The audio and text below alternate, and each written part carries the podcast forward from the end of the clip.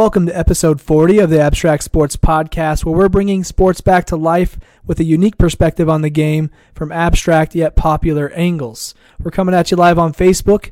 Please share this broadcast with your friends and family if you're watching right now on Facebook, and uh, um, also share it later. I don't care. Do what you want. Um, but be sure to spam those Facebook emojis, and let's get this party started, all right? Let's go.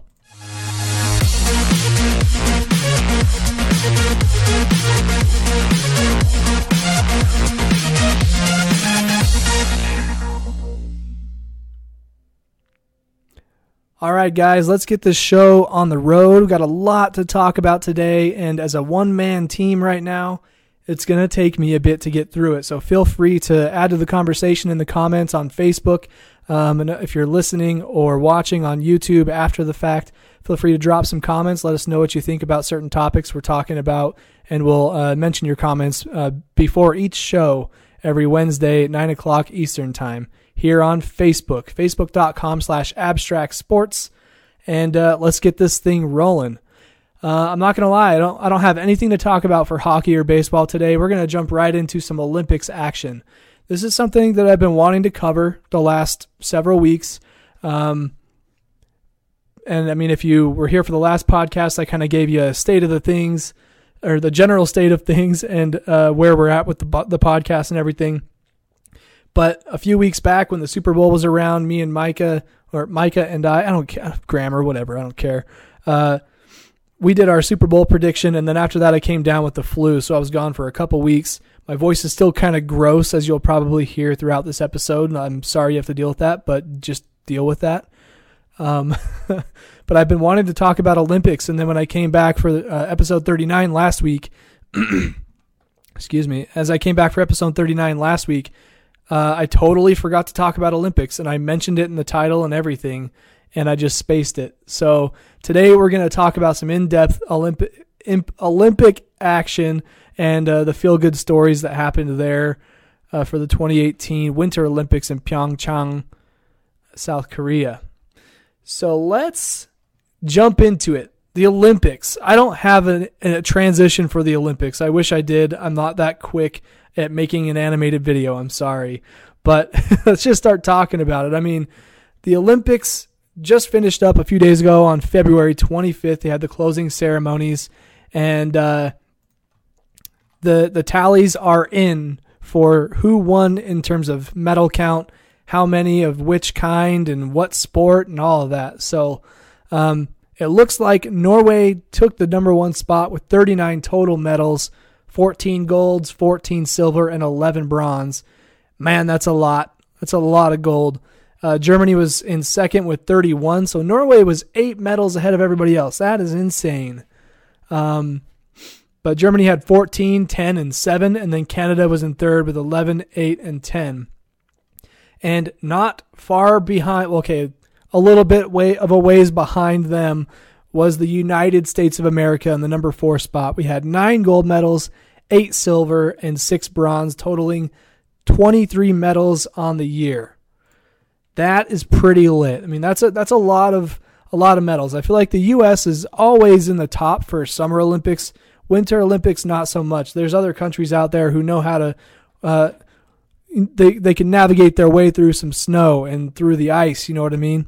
The U.S. Um, not so much. I mean, still fourth place though. That's a lot better than a lot of other countries can say. But um, one of my favorite things about the Olympics is just the fact that it's all of these teams coming together from all different countries, obviously different walks of life, different kind of political climates, um, and we're all coming together in one big event of competition. Um, I don't think it gets any better than that. You know, I mean, obviously other countries don't have the talent pool to to bring the best teams to the table, but the fact that everybody, or at least a vast majority of the countries in this world, are able are able to participate, I think it makes for a really cool event for every country to be able to watch. Obviously, it's the most watched in, in the United States. We are very proud of our Olympians to get to go and compete in this uh, international event. Um, but it, it's just really cool because you, I just imagine as an athlete in the Olympics, you go and travel to this other country where you don't know your way around, you don't know anybody except for the teammates you traveled there with, and uh, a lot of the time you you probably are not able to understand people because they speak different languages, and so it's just a huge outer body experience, I would imagine. And uh, there's I there's probably nothing like it. Um, one day, I kind of you know I wish I hope that I can attend an Olympic event um, you know, I've, hopefully it's in the United States and I'd be able to go there and cheer on my country. But um, even if it is abroad, I'd be down for that too. Obviously, it's just a lot of money. you got to pick the event you really want to go watch. Like maybe like for me, it would be the men's basketball and summer Olympics for the gold medal. Um, they're always in the running for the gold medal. I mean, there's a lot of good international teams out there, but the U.S. is uh, definitely the talent hub for that sport. I mean, international players come over for basketball to play in the NBA. And so um, that would be a really cool one to watch. You know, maybe I'll get to watch the next Dream Team. Who knows? um, but the Winter Olympics are over, but there are a few uh, really cool stories that I think came out of this year's Olympics that. Uh, you know, in previous years, I, I never really paid attention too much to the Winter Olympics. You know, four years ago, 2014, I was just graduating from the U of I. Um, and then that next year I was looking for jobs and stuff. So, I mean, I didn't really get a chance to pay that much attention to the Winter Olympics in 2014. That's cr- so crazy how it's four years apart between winter and winter, summer and summer. But one of the first stories I want to talk about is this kid named Red Gerard. His name is Red. He has red hair. Um, that's just a fun fact. but this kid is a USA snowboarder he was born in the year 2000. Okay? um, he is of the Tide Pod generation, if you will. Um, um, you know, I, I have to say that I, I cannot, I can't hastily generalize all kids from a younger generation to be doing the stupid things that kids in that generation are doing. So I take that back. Um, he's in the Tide Pod generation. I'm not saying he ate Tide Pods. And, oh, okay. You know what I mean. Brad on Facebook says the curling was awesome. U.S. men got gold. That's correct. I'm going to talk about them a little later and uh, in detail too, which is something I never thought I'd say. Going to talk about some curling in detail with some people today, uh, but we totally are going to do that. Uh, so yeah, this kid Red Gerard. Oh crap! I don't want to close out of that. Let me bring that tab back. Okay, Red Gerard, born in the year 2000. Kids barely He's not even 18 yet. He's 17. He'll be 18 in June. Uh, out of Silverthorne, Colorado. He is 5 feet 4 inches tall and 116 pounds. Dude is little, but obviously he's he's a youngin. He's a young blood. But the crazy thing about this kid is that he was heavily recruited at a young age. Um, I mean, he was he basically was snowboarding all his life as he was little. Didn't have a coach until he was 13, and then by the age of 15, according to NBCOlympics.com, at just 15 years old, he was already landing backside triple cork 1440s, whatever that is. Uh, it's a lot of spinning. Okay, uh, one of the most difficult slope style tricks at contests. And so he's a slope style snowboarder. What that means is they basically go down in like a downward hill and there's a bunch of jumps along the way and they, they I think there's like three big jumps, maybe four, and uh, they try to land what they can off of that. So it's a little um, you can choose what jumps you go off of, and I think there's some grindage too. You can grind on some some some grindage. I don't know what you call it. Oh man, there's rails you can grind on. There we go. That's the word I was looking for. Um, but he was doing some pretty good stuff at the age of 15, apparently. Uh, but he qualified back in February of 2017 for the Olympics. And uh, what do you know? He took gold in slope style. Um, one thing that I thought was funny is, uh, you know, you know how like they try to keep the mics hot um, when these these athletes are competing because it kind of captures the raw element of what it's like to be there. Um, that can be good, you know, for the experience of the viewer on television, but it can also be bad for um, live television because this kid is, you know, he's like 17 years old. I imagine there's a lot of kids that look up to him now because they saw him at a young age succeed in an international event. And he's on camera and he's just like, dropping the f bomb like crazy. uh, he's like, "Holy f, man! I can't believe this! Holy effing f!" the camera is just catching everything, or the mic was catching everything. So I got a kick out of that. I'm like, he's just he's a young kid. He's caught in the moment. I mean, one of the things they say in in the reporting business is like, well, not uh, they don't say this, but you catch reporters putting a mic in somebody's face right after a big win or a loss, and a lot of times they get pretty crazy interviews because they're just like caught up in the moment. Um, like when Stefon Diggs got interviewed after that catch to beat the Saints to go to the Super Bowl, or not the Super Bowl, to go to the conference championship. And his interview, was just like one of those more awkward ones that he just walks away from. He's like, I can't do this, man. I've too, I've had too much. This is wild. Uh, but it was like that. I mean, this kid's just like, holy effing F, effity F, F pants. and I'm just sitting there laughing, like, oh man, I, am watching the reruns on like Hulu or whatever. So I'm like, you know, I wonder if NBC got that stuff corrected before it came through the wire. Um, but I do love that raw element. I don't mind the cursing. I think it adds to it for me because I'm just like, yeah, he's excited, man. He's expressing his emotion. He's got attitude. I, I like that. Um, but that's Red Gerard. Keep an eye on him in the next Winter Olympics uh, in 2022. Uh, moving on to the next story of the Olympics. Um, and while you guys are listening, feel free to shout out your favorite moment from the Olympics. Let me know what you think. Um, what what part of the Olympics had you in goosebumps? Because I feel like that happens a lot with these international events like this, when you have pride for your country and you want you want to see your people succeed. Um, I know I do. I get the goose goosebumps all the time, or goose pimples, as European people would say. Uh, on to the next story. Of course, we got to talk about Shaun White. This dude uh, came into the Olympics having won already two gold medals in the um, the half pipe competition, and apparently, I didn't know this. I don't know how I didn't know this. I don't pay enough attention to these types of sports, but uh, apparently, he won a lot of medals in like like as a, a skateboarder as well. Because I mean I mean the sports I imagine do translate over a little bit. And a lot of the tricks are named after skateboarding tricks. Um, which I have to say is one of my favorite things. Uh, Brad on Facebook says women's hockey. I agree. That was a pretty awesome moment. I'll be talking about them in a moment as well.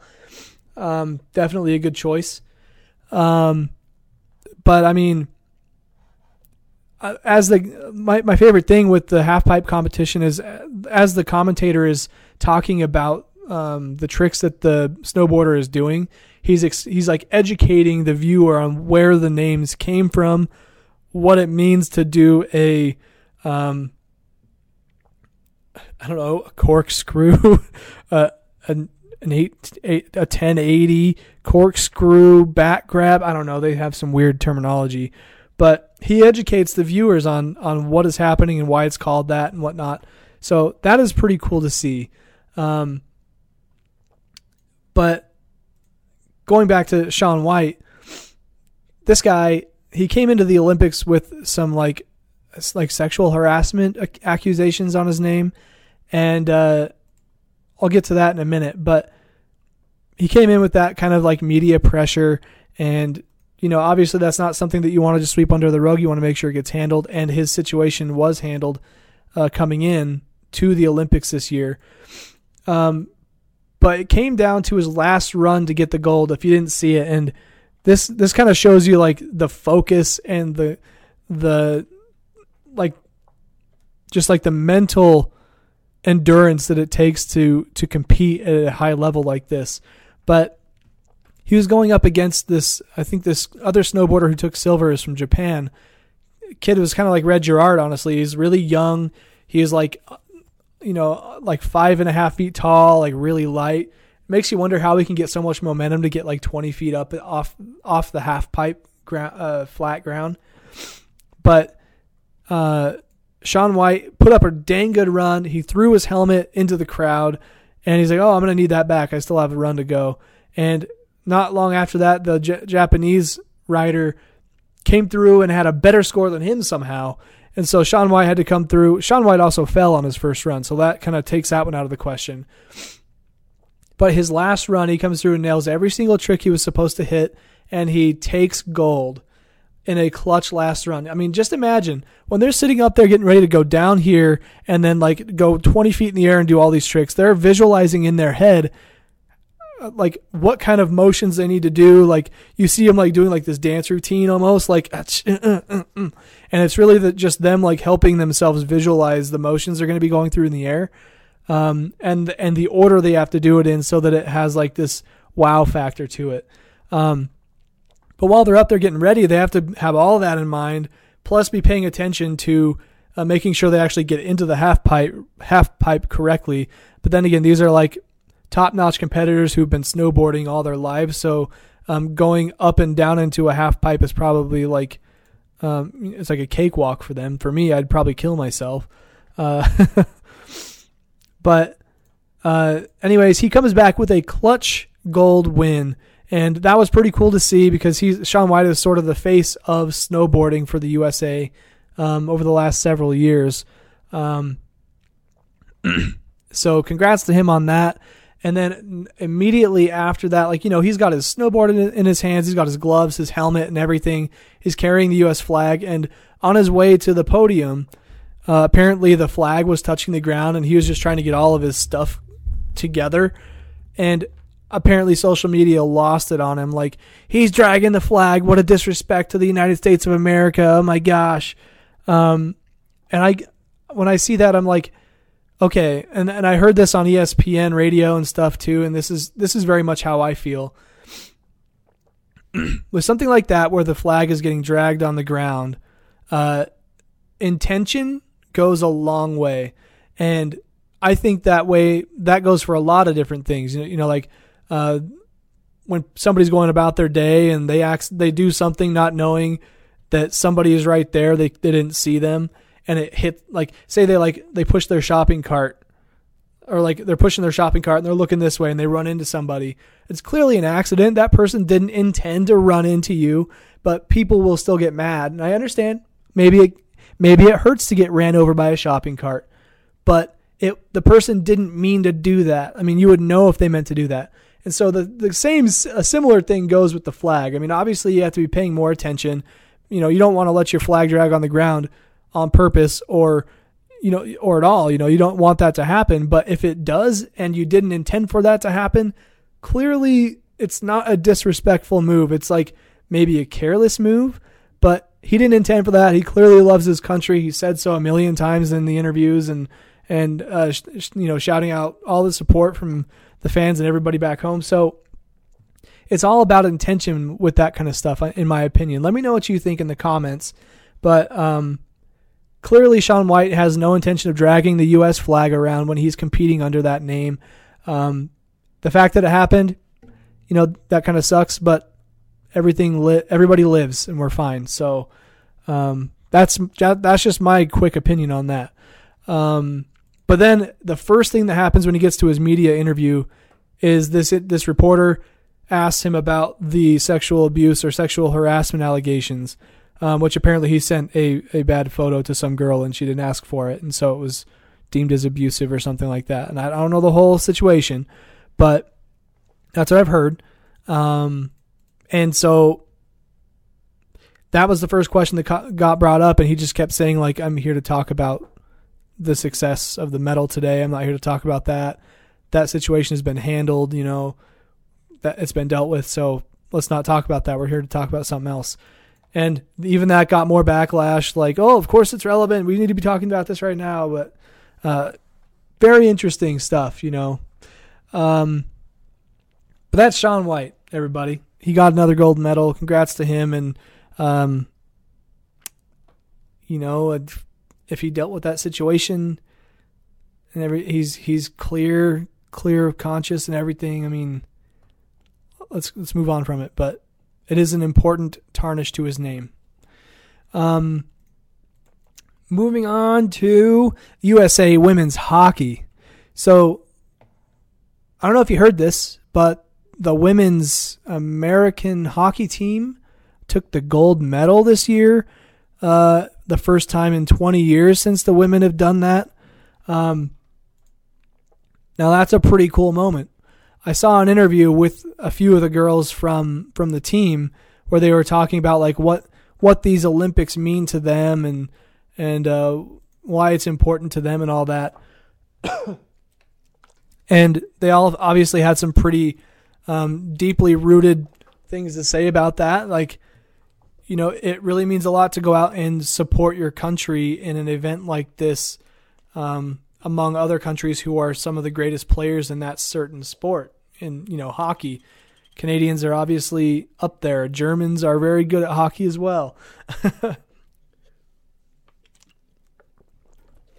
but um, pretty much what these girls were saying in this interview is that uh, I mean, a lot of them are at that age on the team where the team, the women's team that won it 20 years ago, back in 1998, these girls were watching that that gold game, and when the U.S. women came out on top, getting the win, they it sort of like idolized that team or those those players for these young girls at the time, and so here in 2018 these girls who got to see the the American women go and win it 20 years later have sort of this chip on their shoulder to want to go and win win gold again in you know in light of that moment that that inspired them to be what they where they are today uh, in competing with hockey and th- that's one of those moments that kind of gave me the chill because chills because I think everybody has like a an an idol that they look up to as a kid or somebody that they want to be like or somebody they want to be as successful as.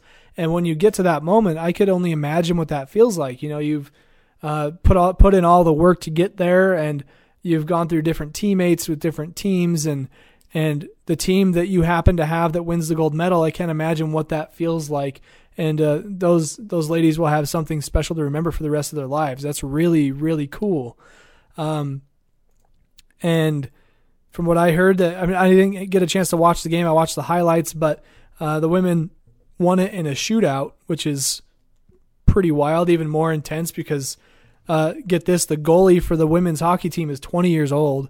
Imagine the pressure on that girl. Like she's 20 years old. At 20 years old, I didn't even know what I I didn't know what I was gonna do for my living, and she's out there like you know defending goals for the women's hockey team in the Olympics and then eventually taking gold because of her saves. Like give that girl a raise, give her a, give her a big bonus. Dang, that's that's wild.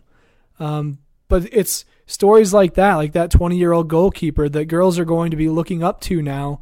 Um, maybe 20, 20 years down the road, maybe, you know, hopefully less. Hopefully women take the gold more than that, but um, the important thing to learn from this story is that a lot of young girls who um, don't think that they can make it in a sport that is um, highly uh, populated with men uh, can go on and do big things like that at an international level.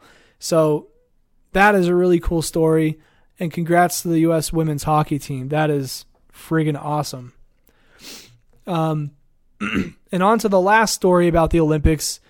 That's right. It's the USA men's curling team. um, or as I like to call them, uh, oh, where's my where's my name for them?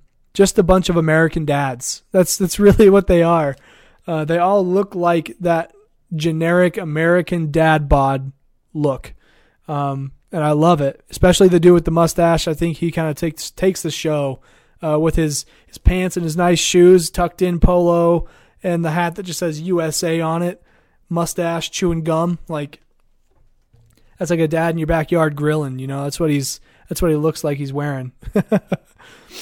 uh, Andy Bauman on Facebook says that was awesome.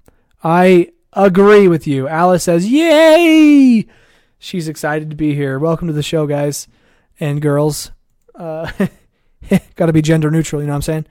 Uh, hey, Andy, I'm going to be talking about some bowling here in a little bit. Uh, look forward to that. Um, I'm going to get I'm going to talk about why I sucked and how I didn't handle it well. uh, yeah, Brad uh, on Facebook says almost like bowling, huh? Or giant shuffleboard. Yes, curling is basically giant shuffleboard on ice. And it's kind of like bowling and it's kind of like golf in the same sense that your muscle memory has everything to do with your success. Um, but in this case, I, I guess you could call it more like a shuffleboard mixed in with like croquet and bocce ball. You see where I'm going there? Because you're sliding a thing down a thing. That's shuffleboard, and then the the the croquet is that you're knocking this other other team stones out of the way to get to the goal, and then bocce ball is like you're trying to get it closest to the center or closest to the ball, which is in bocce ball it's a ball. Uh, yes, it's a combination of a lot of different things, and I think that's what makes curling so cool. It it allows people from a lot of different areas, uh, with from different lawn games and and bar house games, uh, they can, they can rally around a sport that their country's competing in. so, sh- congrats to or shout out to uh, curling for being a diverse sport and touching a lot of different fans uh, from all over the place, like horseshoes too. Yes, kind of like horseshoes. Now we're getting out of hand though. That one's off the ground. Everything else is on the ground. So that one's out of the category. But these all-American dad dads on the curling team, um, their rise to gold was really interesting. I heard this story on ESPN Radio, and I'm, I'm going to share it here because um, I feel like not a lot of people listen to ESPN Radio anymore. And I just started, and I've been passively gaining this crazy knowledge about all these different things about sports. So here's the story. It's going to be a pretty short one, so don't get your hopes up. Um, basically, uh, after the 2014 run, like I think this is the same group who was in 2010, 2014 curling for the Winter Olympics. I'm pretty sure. Um, but after their 2014 run, basically the the committee was like wanting to get away from this group of players and bring in some new talent. And so these guys like they they they're basically getting phased out. And so they decided to call themselves the rejects and they put their own team together to go compete in uh, competitions. They're from like minnesota. Apparently curling is huge there. Um, i mean these guys were in their award ceremony they were getting emotional when they saw video footage of their old their facility back in uh, minnesota um, there's like a huge crowd there. Like all these people probably play curling every single day. It's kind of weird, but uh, it, it's not a thing in Idaho Falls. I can tell you that much. At least I'm not in that scene if it is.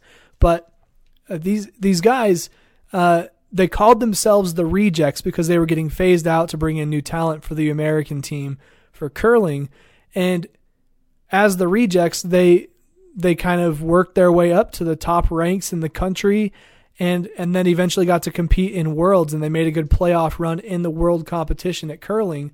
And at that point the pe- the committee who sort of like tried phasing them out was like you know what? We were just kidding. We want you back. And so they brought them back in and these guys are like super humble. They uh, I heard an interview with one of the guys on the radio and he was saying that you know he he can't go uh, so far as to disrespect the people that got him where they got them where they are like, sure, that first year after being um, told to go, they formed their own team and they definitely did make it by themselves to the top of the ranks. And then, with the help of the USA coaching staff and the people who brought them back on board, they wouldn't be able to be in the medal competition like they were this year. So they were very humble in saying like, yeah, we we put in the work to to get that call up and we took advantage of that call up and took gold, and everybody is all the happier for it. So, um, pretty cool little story about curling. I mean, it's obviously a competitive thing, and it's a part of these guys' lives. They've been doing it for a long time, um, from what I heard in their interviews. So, um, shout out to the USA men's curling team for having such style, uh, such humility, and just being generally nice people. Uh, that's about the best way I can describe it. Um, but I've heard of on the radio and on Twitter of a lot of different conversations uh, saying that these American curling guys are going to get some endorsements after the performance they put on in the Olympics this year. And uh, and Wingo were putting out suggestions on Twitter, like asking for suggestions. Uh, also on uh, um, the morning show thing with uh, Stugotz. Uh, those guys were coming up with some pretty funny ones. But one of them was uh, they were saying that they should get endorsed by jock straps because they protect your stones. and apparently that is a, a legit translation of terminology from curling into the jockstrap marketing business because um, you protect your stones. I mean, when the, when the, the the USA guys won the gold, the what were they? The Swedes, Swedish Switzerland. I don't remember who they were. Ugh. But they would throw throw one stone out there and then they would put their other one right in front of it so that the American guys had to knock that stone out of the way to get to the other other stone that was in scoring position. Um, and so, uh, yeah, jock straps protect your stones. And I thought that was pretty great, but I, I can't, I don't know why, but my brain won't let me think of any visuals of what would go down in an, in an ad for jock straps like that. That's just, my brain can't go there. It just physically can't. um, let's see. Andy on Facebook says their dad bods stood out to me. Also, we could curl. You're right. We totally could. We we have the bods for curling. And then Brad on Facebook says Budweiser them curling beers. You know what? I have a better idea. Here's my idea. I think the curling team should get endorsed by Keystone because people who drink Keystone call them stones. Like, hey, pass me a stone. And some of their old marketing material, they would use that same phrase. And so, uh, uh, let's see. So when you say curling beers, are you saying like, like weightlifting curling or like pushing beers down the ice? Because that's one idea I had. But the Keystone idea is pretty great because it, it could be like, um, here, pass me a stone. And they like are doing like trick shots to get the the beers to the guys at the other end of the ice. Like they could be just like you know like the bar slide that you see in a lot of commercials where they're like they like slide the beer the the the draft glass of beer down the bar and it all stays in the glass. The person at the end catches it and they're not looking and they're just like, "Thanks, man." And then they drinks the beer. I think they could do something like that, but Keystone, like Keystone Light, Key how do you not know?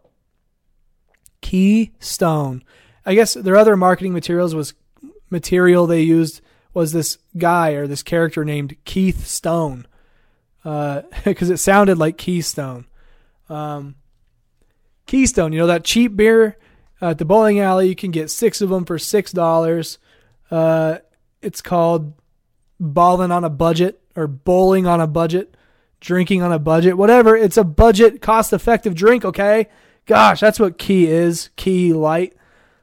but I, I, where they like slide, they slide the beer down the bar, the bar top, but instead they're on the ice, like at a curling arena, and they like have like this really slow, drawn out thing where they like slide the beer and it takes like the entire minute of the ad for the beer to get to the other end and by the time it gets there, he's already like pounded six beers and he's like, thanks, man. Or something. I don't know. There's so many different things you can do there. Like curling trick shots. And then they like maybe you put the beer on top of the curling stone and you push it down the ice. Um, and whoever gets it closest to the middle, um, or the, the person who's furthest out from the middle has to chug it. Like turning it into drinking games now, man. Curling is the next big thing. I got to get a curling squad together. I'm going to go after these guys in the Olympics 2022.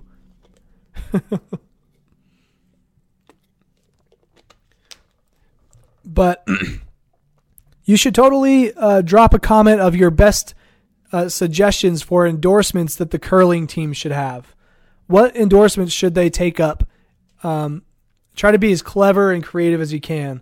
Think about curling, stones, American dad bods uh, see, maybe that's where the jockstrap thing just can't. The visual, it's just not. It can't. No, it can't even. It just can't even. So speaking of thinking, I have the ability to uh, compete in in large sporting events. Uh, let me do give you guys a recap on how the Idaho Falls City Bowling Tournament went for me this weekend. Okay people in the comments right now are probably thinking what I'm thinking, and that is that it didn't go very well for me, guys. It really sucked. Um, it started out okay. So basically, the way this works, if you're not familiar, uh, for all you non bowlers out there, I know there's a lot of you. Uh, so I have a 164 book average, which the way I see it, that means that uh, I ended the league last year with a 164 average. So I bowled my way up to a 164 throughout the year last year, and so that's my book average for this year. Um, and they use the book average for like competitive events like city tournaments and state tournaments. So I have a 164 average according to my my book average of last year, right? Well, my average this year right now in the league I'm bowling in is 150. So that tells you how much worse I'm bowling than last year. At this point last year I was probably at like 157 or 159, you know, inching my way up to the 164 mark. Um, so I went into the Idaho Falls City Bowling Tournament with a higher average than I'm used to bowling with. Uh, and these things cost money, you know, which I don't know how much I owe yet. We had somebody sponsor both the teams, and so I need to find out how much I owe those guys. But uh, in this tournament, we bowled teams on Saturday and then doubles and singles on Sunday. So teams, there are five people. Uh, so it was me, my brother Michael, my friends Andy, Joanna, and Shane. And Andy here is actually in the comments. I've mentioned him a couple times. Um, and the way this works is it's kind of chaotic. I mean, we we are taking up like more than half of the bowling alley, and you know we're all crammed into like twelve lanes, and there are five teammates per team. So that means there's like ten people per set of lanes. So that's a that's a pretty crowded environment. A lot of people bumping around, and uh, some teams weren't weren't as fortunate as me, and I got to bowl next to people that I know, so that was pretty nice. Um, but I mean, not that I'm like an antisocial person. I could have dealt with that. But so us five uh, started out, and I was feeling pretty good to start the weekend. You know, I'm like, I actually had missed bowling the night before because I went to Pocatello to watch Keltron perform in a dance performance, which was really awesome, by the way. Um, congratulations to all those girls and uh, great job on the show last weekend. I had a lot of fun. Um, and, anyways, I started out teams bowling a 169, and one of my teammates would say, That is the best score you can ever have. Uh, so I was like, Hey, Kirk, I, I bowled that just for you. And then I bowled a 191. So I'm thinking, like, hell yeah, I'm bowling way over my average. Like, you know, 169 is five over, 191, that's like 27 over my average. So I'm feeling good. And then I bowled a 144. And even that game kind of like made me mad. I was like, oh, I was doing so well. I was like, relatively consistent, at least in getting bowling over my average. And then I bowled a 144, and that kind of made me mad. But the thing that I'm thinking about in my head too is uh, there. I I put money in brackets before I start bowling. What that means is I'm basically betting on myself to do well, so that I can win money if I do well. And I'm all I love gambling. I love betting, but when I can bet on myself based on my skill, I I will do that every time because there's nothing no cooler feeling than like putting money on yourself and then winning and being like, "Yeah, man, I'm good." Like it's it's a nice self esteem boost, I guess you could say. But I put like it's like two bucks a bracket, and a lot of people put money on brackets. So I put twenty dollars in. I think I was on ten brackets for teams, and I bowled really well the first couple games. And you know, if you if you are familiar with how a bracket works, um, obviously you're going against somebody, and they they randomize that. But you you're going bowling up against somebody. You don't know what their average is. You don't know what their handicap is if they have one. Um, and you have to beat that person and go on and beat the next person. And so the best thing you can do is just bowl damn good all three games. And because I have a 164 book average, um, if I bowl a 164, I actually get a 205 um, with my handicap. So with the 169, I had actually bowled a 210. And with the 191, I bowled, oh my gosh, like a 240 something, 230 something. So that got me through the first two rounds really easily. Then the 144 uh, plus my handicap put me like 170 or whatever. Um, and that actually, I you know, I put 20 bucks in and I walked away with 26. So I was really stoked about that. Um, and then I go into uh, s- singles on Sunday, and you know, I'm feeling pretty good from the day before. I won some money. I got there early. I had a cheeseburger and I was good to go. and I started out throwing a bunch of crap, like crazy splits on everything, like seven split. So I, I'd get seven pins, and then I would I'd have to get a split to pick up the spare. An eight split, I, I would have like two pins separated. Uh, it's kind of hard to describe. If you have to bowl to know what I'm talking about, know what numbers I'm talking about.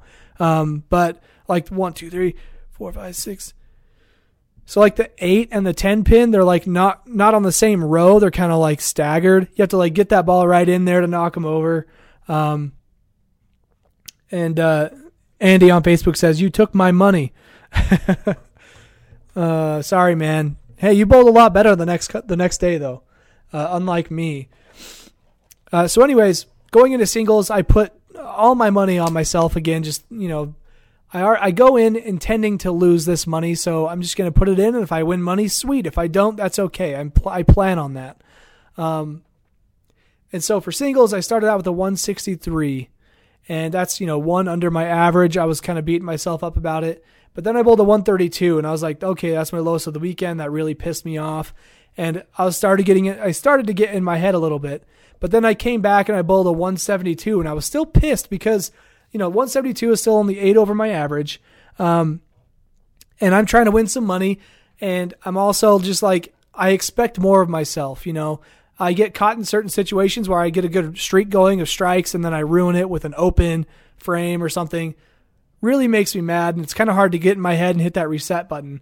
Um, but I ended up with the 172 and, uh, Joanna, one of my teammates from the day before, she came over to me and she's like, you are a lot less happier than you usually are, and I don't like that. What is going on? And I was like, I'm just mad at myself. I'm not picking up the frames that I should be, and and it's pissing me off. I don't know. I don't know how else to put that. And she's like, Well, get over it. You have another game to bowl anyways. Like you have three more games. Make it up here. I'm like, Well, yeah, but the singles brackets are ruined now, so I'm still mad. so she's all trying to comfort me, and I'm just like, No, Joanna, get out of here. Get out of here. No, it wasn't like that. I was just like, I'm fine. I'm fine. And then she left, and I was like, yes. Uh, that that would be Andy's wife, uh, actually. So uh, I don't know if he heard heard that conversation when we were at the bowling alley, but I was just like, I'm not doing well. That's why I'm mad. Gosh, leave me alone. Uh, so then, basically, on Sunday when you bowl singles and doubles, you bowl three games, and then you, with no break in between, you just bowl three more right away. And I was already kind of pissed but the next game really had me seeing red. Like I don't know how else to say it. I was so mad. I started off the game with a open and then I got a spare and I got another spare and I was like, "Okay, yeah, this is all right. I can make this work." And then I opened every single frame almost throughout the rest of the game. Guess what my score was, guys? Take a wild guess. I know people in here already know. But I bowled a 91. Not a 191, not a 291, a 091 91. I was fuming. I was so mad. I mean, there were people a couple lanes over who were making fun of this girl who was bowling on our lane because she bowled a 99. And then I bowled a 91. And I just shut up. I kept to myself. I was just like, Nobody can hear about this. Nobody can know. oh, excuse me. My voice is dying. So I bowled a 91. I eventually told my friend Mike uh, a little later on, and uh, he's like, "Hey, how, how are you bowl- how are you bowling here in doubles?" And by the way, doubles this 91, I bowled doubles with my brother, and he he bowled like a 170 or 180 his first game. I bowled a 91. He bowled almost double what I did. Um, and we're on teams, so we basically shot. I ruined our any our any chance of winning doubles. That's for sure. Right out of the gate with a 91. But I, uh, Andy says, "Oh baby," and then Alice says, "Ouch," and then. Uh, now they do, yeah. Now everybody knows I bowled a 91, but I, if I bowled that, I'm going to let you guys know. I mean, it's just part of the game, and there's something to be said about that. and I'll talk about that in a second. I bowled a 91, uh, and I told my friend Mike about this because uh, he was giving this other girl crap, and he was like, "Oh my gosh, Kyle! Oh, oh my gosh! Holy shit!" I'm just like, "I know, I know." He's like, "Well, hey, at least you didn't bowl as bad as Randy did a couple years ago with that 87." So I've got four pins over the lowest score we've ever seen in a city tournament. Uh, still doesn't make me feel good. Makes me want to like become a pre- professional bowler and be better than everybody else in the world now. Uh, probably not going to happen, but uh, man, I was pissed. But after bowling the 91, I bowled a 168 and then a 166. Both very consistent games and just over my average. If I had bowled that all three games, we could be a little higher in the rankings than last for doubles. So that really made me mad and and I you know I realized like when we were bowling teams Joanna was actually getting a little upset because she wasn't bowling as well as she usually does and and I was telling her like about this thing about how Russell Wilson when he throws like an interception or he has a bad play he he does like yoga and stuff and like mental training where he trains himself to like try to forget what just happened by like pushing a fake reset button in his head. I know that sounds crazy, but it's kind of like one of those mind over matter things. Like something bad happens, you channel that frustration into your mind, and then you just say reset, and you are back to new. And the the idea is that your mind doesn't overcome your abilities, and on the next time you get the ball or the next time you give it a shot, and that's the exact opposite of what I was practicing myself. So I was telling Joanna this story, and then I didn't practice that same thing um, when I was bowling in 91. I was just mad at myself, and I'm like, okay, I wasn't going to have a beer today, but I need a beer right now. and when I say that, I mean, I don't mean like I need beer as a vice. I mean, I need to stop thinking so much and just get over it and bowl my game. Having a beer will loosen me up and make me just like go with the flow a little more. And so I had a beer. Uh, it was a very effective beer because I bowled a 168 and 166. It did something for me. So there's some stories that you never thought could come out of bowling before. But man, I, I have a lot of fun bowling. If I if it wasn't for bowling, I wouldn't get to hang out with some other some of my other friends um, nearly as much. I mean, it's really where my way of hanging out with them. And if if I didn't bowl, I wouldn't see them at all. So um, after this weekend, I was kind of like beating myself up, and I'm like, I'm gonna quit bowling next year. I'm paying money to do this, and I'm not doing very well, and it's just making me mad. So I might as well stop. But I can't do that. I can't because I wouldn't get to see some of the people that I like to hang out with. So, uh, so you're lucky, Andy. I will be bowling next year, um, but I'm going to come back better. I'm going to be better. All right, that's enough for the bowling action. I know that probably bored the crap out of some people. Uh, I feel like I at least make bowling interesting. I do have to say, uh, Mike, the same guy who was kind of giving me crap about the low score, he said that he tried looking up information about the Idaho Falls City Bowling Tournament. He Googled that phrase. And my article from last year, where I recapped how things went, was the second result. So the moral of the story is well, not the moral, but the the sucky part is that I didn't give him the information he needed. He was looking for information for the 2018 Idaho Falls City Bowling Tournament, and the link that he found of mine was didn't didn't have that information. It was just an article for last year. So, gave me an idea. Maybe I should start uh, putting up like local city uh, sporting events and like the schedules and how you can get involved so that people can find information through abstract sports. Helps promotes promote local community sports, gets people involved in the community. The more link ranking we can have in that area, the better. I think that's a good idea. So, let's talk about some basketball. Let's see that again. Wow, that is beautiful. What a beaut. Excuse me. My voice is really starting to kick my butt right now. So we're not going to actually talk about NBA action. I'll probably get into that a little bit more um, since the Olympic season has passed. Uh, but right now, let's talk about some college stuff. There's a lot of stuff going on in college sports, uh, but I'm going to start off by recapping my uh, trip to Pocatello to watch the Vandals take on the Bengals um, at the Reed Gym. Um, I have to say, uh, you know, I'm from southeastern Idaho, and I never make it to Pocatello. And I had gone to Pocatello Friday night for Kelly's Keltron's dance performance, and then I went over there again. Oh no, wait, I got it backwards.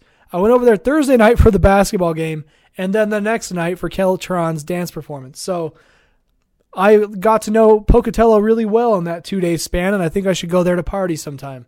Um, but with that that aside, Reed Gym, where the Bengals play their home games, is rather small.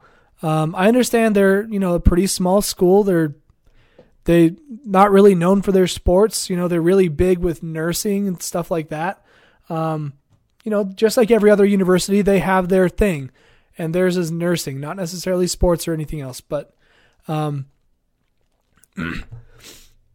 this gym is like smaller than my high school gym, smaller than really every other high school gym in Idaho Falls, including Idaho Falls High School, and that's not a very big gym. Uh, the YMCA gym is almost bigger than this, except the YMCA doesn't have chairs, uh, but the court it's about the same size. uh, but I will say their court is kind of cool. They've got like the the Bengal tiger stripes in their key area, um, really neatly done. Uh, and it gets loud in there when things go good for the Bengals. I'll tell you what. So this game started out not good for the Vandals. Uh, basically, we trailed the entire game. We were down by about 10 points all game. Um, the Bengals could not miss a shot. They were hitting every single three pointer. So these guys, you know, we we've shot the lights out. Like Micah, you know, you guys know Micah. You know Micah, Micah the Wave, the seven layer dip of the podcast. Uh, he was saying that we've done that to teams where we will just go shoot the lights out of the gym and the other team has nothing they can do about it. We just shot better than them. Well, the Bengals did that to us that Thursday night last week. Um, they shot 16 of 27 from three. You know, that's well over 50%. And I can only recall two, maybe three of those three pointers that were wide open or uncontested. The rest of them had at least a hand in the face. Guys were closing out out on the three point line to try and defend, and the shots were just falling. There's nothing we could do there. Um, but to take it a step further, Micah also pointed out that none of their bench players scored in this game. Do you know how ridiculous that is? Only the starting five players scored. And to take it even further, the bench only played 18 minutes. It's also sad that they played 18 minutes and didn't score anything. That's kind of sad. But we their starters beat us. They their starters their starting guard played every minute of the game. He played all 40 minutes. It was wild. But I have to say, with all that being said, you know, I, I'm upset that we lost. You know, I traveled to Pocatello to go watch us win, and we lost. And that sucks. But it's okay because we're still in the top. We're still in the top of the big sky. But like I said, we trailed most of the game. Uh, Victor Sanders, who's like our star guard, he's uh, I'm not sure where he's at on the all-time scoring list for the Vandals now, but he was number two, so he's he's definitely a standout talent. Um, very athletic. He can he kind of puts the ball on a string, gets between guys in traffic. Um, really, really fun to watch. Kind of dramatic when he shoots threes. He's always trying to get fouls called. You know, I don't have the most respect for that. Um, I know it's a strategy, but um, he hits a three to tie the game with like 12 seconds to go and that was pretty wild. That was like the first time that we had cut the lead to zero all game, uh, at least from what I remember. So he hits a three to tie it with 12 and a half seconds to go or so. And then they get the ball and they, they go down, dribble around a little bit. Their guard takes a contested three, had a hand in his face, like like as the shot as he was elevating. Uh, I don't remember who it was. I think Sanders got his hand up in the guy's face like this but you know, when you're shooting, you're it's like muscle memory takes over at that point. If you have a hand in your face, you already see where you want the ball to go. sometimes a hand doesn't really matter. That's why guys can make contested shots. But um, it was insane. He makes the shot two and a half seconds to go. So we get the ball, we we inbound it, and Sanders fumbles the ball, loses it, couldn't get a shot up, and we lose the game. Kind of a terrible way to lose. You want to be able to get a shot off, but we didn't have any timeouts, so we didn't have a way of getting the ball up the court. We had to like go from other side of the court in two and a half seconds, hit the shot to tie it with a three, um, and uh, we couldn't do it. Uh, Joanna here on Facebook says, "I heard you talking about me, FYI.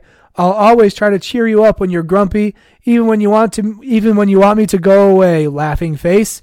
So just keep on dealing with it. Thanks, Joanna. You you the best. Kind of. Just kidding. You're pretty cool. So, anyways, pretty tough loss for the Vandals. Uh, but things got even more interesting after the game. so, Keltron was in Pocatello that same night because she had a rehearsal for the dance show she was doing the next night. And she was our ride. So we just kind of were waiting around the gym until she got back to us so we knew where to go or um, when she was going to pick us up. And so we were just kind of hanging out in the lobby. They have some nice couches out in the lobby. Shout out ISU, Reed Gym. That was very comfortable. And as we're sitting there, I see Victor Sanders like walking across the gym, like towards the lobby. And I was just thinking, like, you know, what am I going to say to him? Like, hey, good game, man You played your heart out. Good game. Well, he comes into the lobby and I didn't see, but his dad was with him. Uh, according to Micah, his dad is very active. He's very vocal. During the game, he was like standing up on the on the sideline, like behind the Vandals bench, like yelling at the refs, like berating them, just giving it to him. And I was like, "Who is this guy?" He's like, "Oh, that's I think his name's Luwan Sanders. I think that's what Micah said." Uh, but he was he's kind of like a mini LeVar Ball. I had I had to say it. He's like a mini LeVar Ball. Excuse me. Voice is getting all weird. But anyways, I'm sit we're sitting there in the lobby. We're just like flipping through our phones, you know, waiting to hear from Kelly. And Victor Sanders and his dad Luwan Sanders come into the lobby. Victor Sanders is audibly crying. Okay? You can hear him like pouting out loud, like, you know, something like that. He's crying. This this guy is not like a freshman. He's not 18 years old. He did suffer a big time def- big time loss. Uh, not big time, but I mean, a game they really wanted to win. Uh, and he's you know he's a, he's a senior, and he's crying. That right there shows you the type of competitor that he is. Okay. And I'm not trying to make fun of him for crying because when you're a big time competitor, you want to win all the time. And especially games like this that's sort of like on your home turf where there's a lot of Vandals in the house. You want to put on a show for your Vandals. You want to get that get the Vandals to win. Because there are people there that are supporting you and and there's a lot of history there. So I understand that he's I get the crying thing. I'm not trying to make fun of him at all, but I was surprised. It kind of caught me off guard. So you know, I wasn't going to say anything. I didn't know what to say. And so he's like wandering around the lobby as me and Michael are just sitting there, like showing each other funny things on Facebook. And Sanders' dad, just like he starts yelling like in our general direction. Like he's sort of like being like that that supporting father figure, which is really cool to see. Um, you know, kind of like a, a mini LeVar Ball. He's very vocal about supporting his kids. But we're sitting there and his dad yells is yelling in our direction. He goes, this is a true vandal right here, man. He put his heart out on the line for you guys. The guys in the locker room, they're in there laughing. He's crying, man. He he took this one to heart for you guys. Like, and I just like, I put my hands up, like, uh, hey man, it was a good game. Like that's all I could say. I'm like, it's a good game. And then he was like cutting me off, so I couldn't say anything. So weird. Like, I did not know how to handle that situation. It's not like I was like fanboying or anything and be like, oh my gosh, it's Victor Sanders and his dad. I can't express myself. No. It was just awkward. I was like, I tried to say, like, it was a good game. Like, you did your best. I mean, they shot the ball really well. There's nothing much you can do there. It was all contested. You know, the, the stats will show that. All of their starters scored. That doesn't happen. Uh, but Sanders is just kind of like talking to his dad, like saying, if I had done this or if we had done that, like trying to solve the problems right then and there. Um, it seemed like he was clearly upset with his teammates for not taking the loss as hard as he did, especially his dad. But um, it was a really interesting situation. It kind of shows the heart of a competitor. Uh, you know, this game is you know Idaho versus Idaho State. It's one of those games that doesn't happen very often for the Vandals, and Sanders clearly wanted to get that win, and so I felt bad for the kid, but he's got a bright future. I mean, he he is playing for the Idaho Vandals, so you have to take it with a grain of salt. But his stats are great, and this team has a great chance of going on and taking the tournament, uh, taking the the conference tournament uh, in the next few weeks, um, next couple weeks, I should say, something like that. There's only a couple games left, and then it's tournament time. Uh, but if Victor Sanders or his dad or anybody that's close to the Vandals or who was at that game, just know Victor Sanders is a hell of a competitor. That kid cares about what he does. He clearly enjoys doing what he does, and I wish him the best. And uh, you know, with him finishing out his senior year healthy, and uh, we'll see what kind of happens in the offseason, see if he gets picked up anywhere, or maybe he'll play overseas. But I'm, I ne- I've never felt so uh, connected to the Idaho Vandals basketball team. I'm always watching the NBA, and it's just hard for me to keep up with. Uh, Micah, on the other hand, is very big about uh, Vandal basketball, and I can say that that's kind of rubbed off on me a little bit. So thanks to Micah as well. But Vandals, if you're out there, support your Vandals. Be sure to watch them during the tournament. Check up on the schedule for that. Um, that should be coming out very soon. You know what? Let me actually try and pull that up really quick. Um, Big Sky Tournament. Road to Reno. Okay. Uh, time left to event in Reno. Four days, 16 hours, blah, blah, blah. There's a counter for it.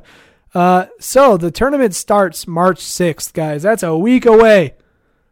That is six days away. March 6th. First round. That is awesome. Big Sky Tournament. Let's see. Where's the schedule? Is there a schedule? Man, there's got to be a schedule. Where? What? Maybe they don't come out with the schedule until later on. Uh, men's title game is on March 10th, 2018. That's for, well, that's both women's and men's, by the way. March 10th, 2018 is the title game. So that means over the span of four days, they're playing a lot of basketball. So watch out for that, Vandals. I know I'll be watching that. Me and Micah are going to be face glued to the TVs or our phones because that's typically how we end up watching the game. Um, man, I'm already at like over an hour uh, with this show, and I have a lot more to talk about. So first, let me let me mention the Big Sky standings so that we have a good picture of what, what the Vandals are looking at going into this tournament. Uh, Michael on Facebook says, "Ha ha ha! Losing your voice again. LOL." you know what? Yes, I am losing my voice. This is what I go through for you guys. I'm willing to lose my voice every week for you guys. It's a lot easier on me when Micah is here but he's on hiatus until he decides to come back. Uh, he started his big boy job this week. Congratulations to Micah, aka the seven layer dip of the Abstract Sports Podcast. Happy for him. It's a pretty cool improvement to the career. Um, so Big Sky standings. Let me get through these links. Blah blah blah. Here we go. So after the loss to Idaho State Bengals, the most crazy thing happens. After that game, every team in the Big Sky Conference was a game ahead of the team below them. And vice versa with losses. So it was like it, the wins column, if you looked at it, it went like 13, 12, 11, 10, 9, 8, 7, 6, 5, 4, 3, 2. And then the loss column went 1, 2, 3, 4, 5, 6, 7, 8, 9, 10, 11. it was really crazy. The odds of that happening are insane, especially because they're playing out of conference games. It's not like the games are evenly spread throughout the conference. Um, the odds of that happening are insane. Uh, but right now, as we are sitting, you know, with a Thursday game coming up. It's not a conference game, I don't think. Uh, Northern. Okay, it is a conference game. Northern Arizona. They are the last team. They're in last place in the Big Sky. We play them on Thursday. The men do. Women player are playing them tonight, if according to my schedule here. Uh, they are. Let me check it. Women. It says says 6:30, but there's no score. Whatever. You're broken. ESPN, you're broken. But yeah, so right now it's sitting Montana number one with 14 and 2 conference play, 21 and 7 overall. Idaho, go Vandals in the number two spot, 12 and 4 uh, in, in conference play, uh, 20 and 8. So if Montana loses a game and we win a game, we're one game back. And then I'm not sure who we play for our last game or if there is another game. So something to keep in mind. But it goes Montana, Idaho, and then we just beat Weber State to take the second spot the other night. Um, Eastern Washington, Northern Colorado, Portland State, Idaho State. So they're like number eight, seven. They're number eight, seven. Montana State, Southern Utah, North Dakota, Sacramento State, Northern Arizona. Northern Arizona is 2 and 14 in conference, 5 and 24 overall. We play them on Thursday. Thursday. Where where's that? Uh, that's the March 1st. Guys, can you believe it's already March? That is wild. Yeah, we play them tomorrow. 8 p.m. Mountain Time. I'll be watching that one, that's for sure. Uh, so that's your Big Sky Conference standings.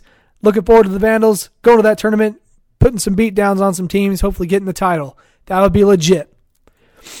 Now let's talk about the big stuff. We're already over an hour into this show, and I don't care. My voice is gone. I still don't care. My nose is kind of stuffy. Still don't care. We have some stuff we've got to talk about. I'm getting more animated too as we go. I like it. Sorry for the noises. Oh. So there's some corruption going on in the NCAA. I'm sure you guys have heard. Um, to just throw some stuff out there, according to Sports Illustrated, here's a list of schools implicated in the NCAA basketball scandal. It says more than 20 college basketball schools were implicated in federal documents taken from a sports agency college basketball corruption case, which reveal potential widespread NCAA violations. Some of the biggest programs and players in college sports are named in a Yahoo Sports report published Friday. It details that players details that players and sometimes family members received impermissible benefits such as cash, hotel rooms, airline tickets, and meals. A list of the schools included in the report are Oh dang it, Yahoo, stop. Alice on Facebook says Idaho women won 93-83. Woo! Thanks for the stats. ESPN wasn't working for me, so thank you for the shout. Uh, 93-83, Idaho women win. Woo, go Vandals. Love it. So, the teams that are included in this report are some big ones, guys, like a lot of the big ones. Duke, North Carolina, Texas, Kentucky, Michigan State, USC, Alabama, North Carolina State, Seton Hall, LSU, Maryland, Washington, That'd be University of Washington, UW. Texas, South Carolina, Louisville. That's the Rick Pitino squad. Uh, Utah, Xavier, Wichita State, Clemson, Kansas. A lot of players come out of Kansas. Creighton, the team that won my uh, bracket championship via best logo last year. Creighton, Notre Dame, Vanderbilt, Virginia, and Iowa State. Those are some big teams.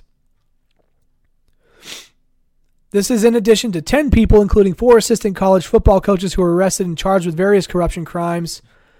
Wow.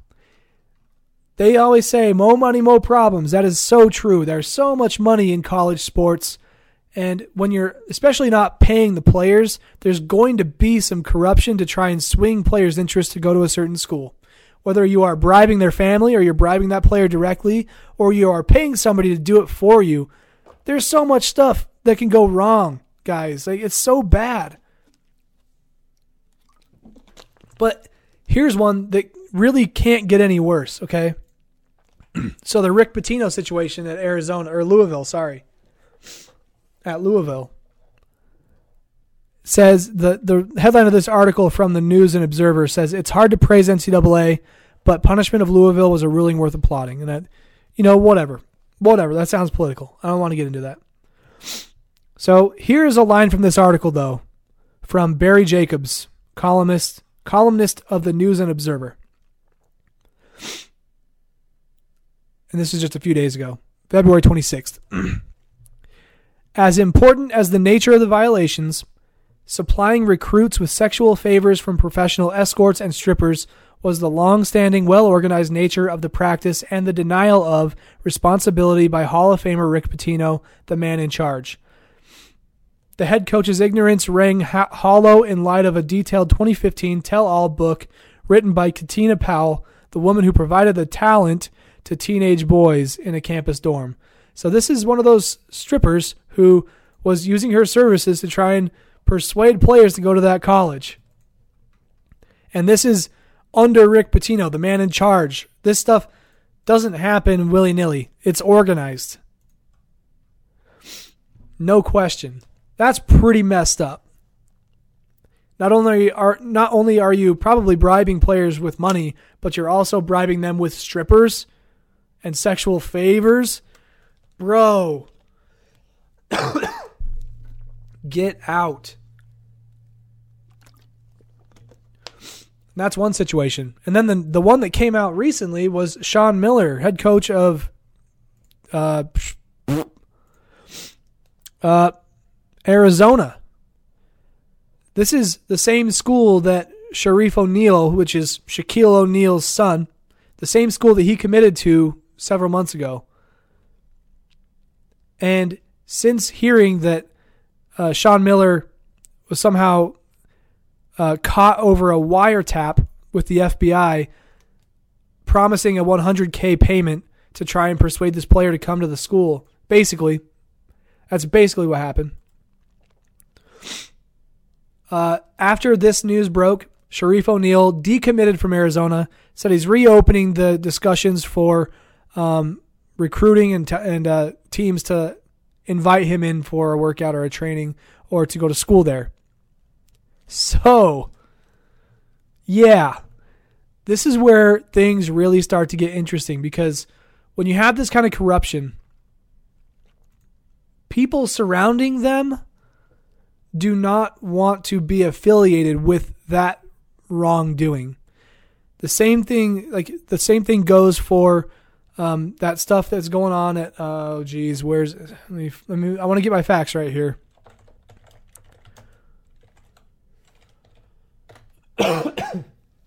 Excuse me. Michigan State, that's where I'm thinking of. Where the gymnastics coach was sexually abusing teenage girls uh, for who knows how long. Um, 11 years or something like that. Messed up stuff.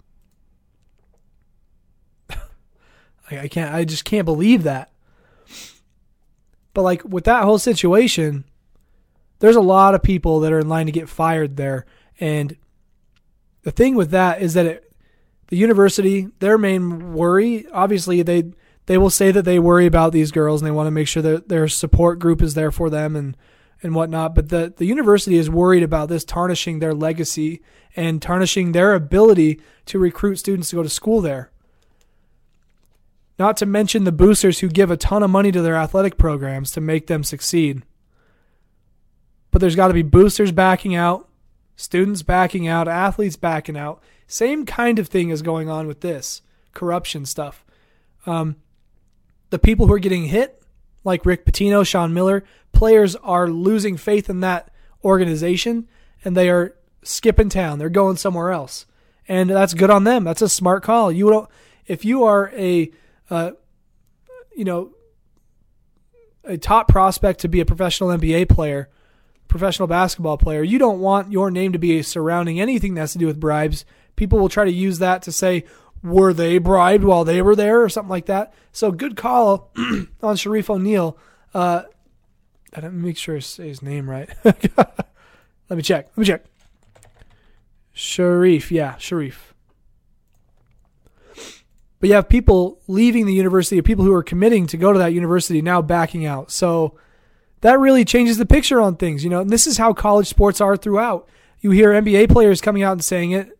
Uh, like, I mean, LeBron, he's a smart dude. He's had his eyes on the game. He's been around recruiting and stuff like that. But he comes out and says that it's corrupt. We all know it. Lonzo Ball, he was at UCLA for one year. None of this stuff happened to him while he was there. But he said, We all know it's corrupt. Just make it legal and let's move on with everything. So he's saying, like, you know, let people bribe players or, or let players take endorsements in the, their local communities to make some extra cash on the side. Uh, and that's a whole other discussion we could have. We could talk about um, what if the players had the rights to make money outside of NCAA with endorsements and autographs, you know, using their name and their likeness to gain popularity and money, which seems fair, but the NCAA permit, uh, um, prohibits that. So, where there's a lot of money, there's going to be corruption, especially when you're not paying the people who are giving you the recognition that's making you all that money, i.e., college athletics. Something's got to change. I don't know what it is. But I think a great start would be letting the players use their name and their likeness to make extra cash on the side. I think that's a great start. Freedom is a good thing in any way of the word. So let them do their own thing. Let them get that endorsement with that car dealership in Moscow, Idaho. Let them do commercials for that pizza place in Pullman, Washington. I think that's great for the community. I think that's awesome. But the NCAA permits it. As long as they are acting in good uh, what's what's the word I'm looking for? In good vibes, in in good nature, in good positive what's the word?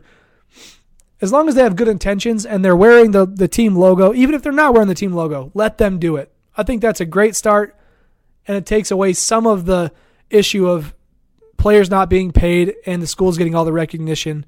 It can at least out, you know, tip the scales a little bit in the other direction. But that's my two cents about that.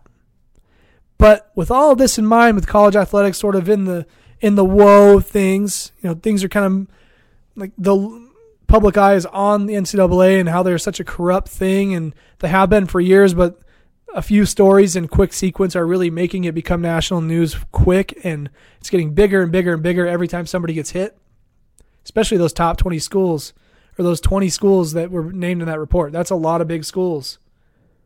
So,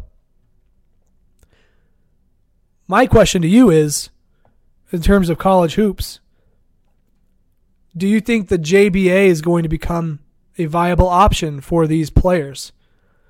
If you're not familiar, that one guy by the name of LeVar Ball, some people call him a genius, some people call him an idiot. I call him both. Um, he came up with this new idea called the Junior Basketball Association. If you look at their logo and their branding, it's eerily similar to the NBA logo, where there's a silhouette of a player. It's kind of in a rectangular box. They're using a two tone deal. Um, and I think that says something about the way they're trying to go with this.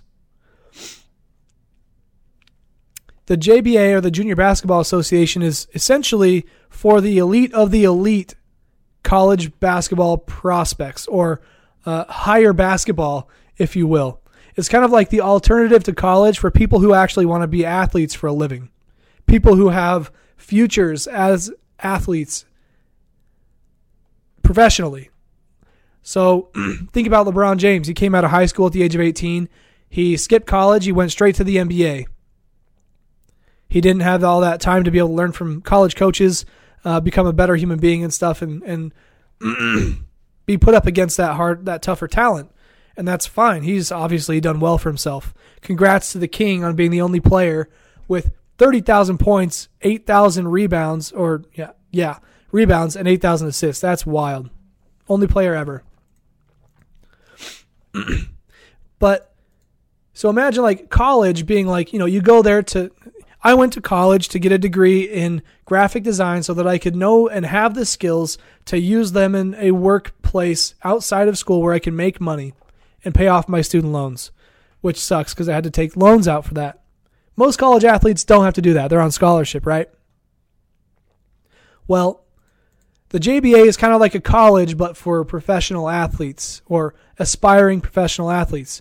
But the the elite of the elite, players who want to, who think that their talent should be worth money right out of high school, will play in this league. People like Shareef O'Neal, I feel like he would probably play in that league if it was a stepping stone for him to get to the NBA. That's what that's the biggest obstacle with this JBA idea. sure, it all sounds great on paper, being able to pay um, athletes to learn the things they need to learn before they go professional. that sounds great on paper, but they've got to build a large following. And it's just getting started. And with all this bad news coming out about the NCAA and how corrupt it is, if there was another option, they will go there, especially if there's money. Again, there's more corruption where there's money, but if you're paying the players and they're happy, it's better off than the NCAA. So then it makes me think like college basketball teams are going to open up, there'll be more opportunity on college basketball teams for kids to play college ball who wouldn't otherwise get to because people are, you know, taking the route that all those people jumped ship on to go play in the JBA. So I think the JBA is a brilliant idea. I think it's a good it's good for the game of basketball. It's expanding the interest, expanding the range in which you can get involved with the game. And it's also helping to harvest the, the elite talent. Who's to say international players can't come over and play in the JBA if they're good enough? You know, it's a whole different recruiting game. Except the thing is that you don't have to worry about an education. You can just worry about educating yourself about the game of basketball. So, pretty interesting stuff for you guys today. Um, keep in mind, March Madness bracket for the abstract sports thing is going down. Selection Sunday is March 11th. This happens, that's the day after the conference tournaments go down, uh, as I mentioned earlier. So if you are interested in getting involved in this bracket, there's going to be a, a, a reward of some kind, and it's going to be free to enter. Um, let me know personally, and I will send you an invite personally. Let me know if you're interested with the, for that bracket. Otherwise, I will be sharing it on my social media accounts and everything. Um, and uh, and you guys can submit your bracket, and we'll see who wins. Whoever wins getting is going to get some kind of cool reward. I'm thinking anywhere from like a fifty to a one hundred dollar Amazon gift card.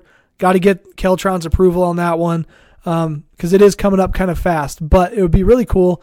Um, and uh, I, can't promise how much it's going to be, but I want there to be a prize for somebody who gets the best score on a bracket because it's pretty much random. Like anybody could win this thing. you can think you know everything about college sports, and the person who doesn't know anything will win it. So uh, stay tuned for that. Um, before I head out here, I want to say that I'm I'm actually getting my my personal website and my uh, my personal social media accounts, personal slash professional, all put together. So feel free to follow me on your favorite outlet. I am on Facebook, Twitter, Instagram at Kyle Clay Design. That's K Y L E C L A Y D E S I G N, Kyle Clay Design. And uh, I share a lot of my design stuff there. I share a lot of um, sports stuff there. And I just hope to use that more as an outlet rather than sh- just blasting my personal Facebook feed. Um, so follow me on those outlets. But also don't forget to smash that like button, hit the subscribe button, like and follow the Facebook page so you can stay tuned for the weekly episodes of the Abstract Sports Podcast uh, every Wednesday, 9 o'clock Eastern Time, 7 o'clock Mountain Time. Um, shout out to everybody for coming through the chat today. It was great talking to you all. Uh, really made for a great show, and I think we touched on some really good things. So um, if you're listening to this on SoundCloud or YouTube after the fact, um, uh, let us know your thoughts on these certain topics, and we'll we'll definitely share them before we start the show rolling next week. So um, be sure to let me know if you want to get interested with the blog or the podcast. You can write articles for the Abstract Sports blog, or you can start your own podcast. Just let me know and uh, you know send us an email at hello at abstractsports.com and we'll set you up with your own branding, your own logo, your own show name, your own chapter, your own category on YouTube and on SoundCloud, iTunes, all that. If you feel like you can talk sports, get at us. We'll hook you up. All right, guys, that's everything I've got for you. Stay tuned for episode next week, 9 o'clock Eastern Time here on Facebook. We'll see you then. Bye bye.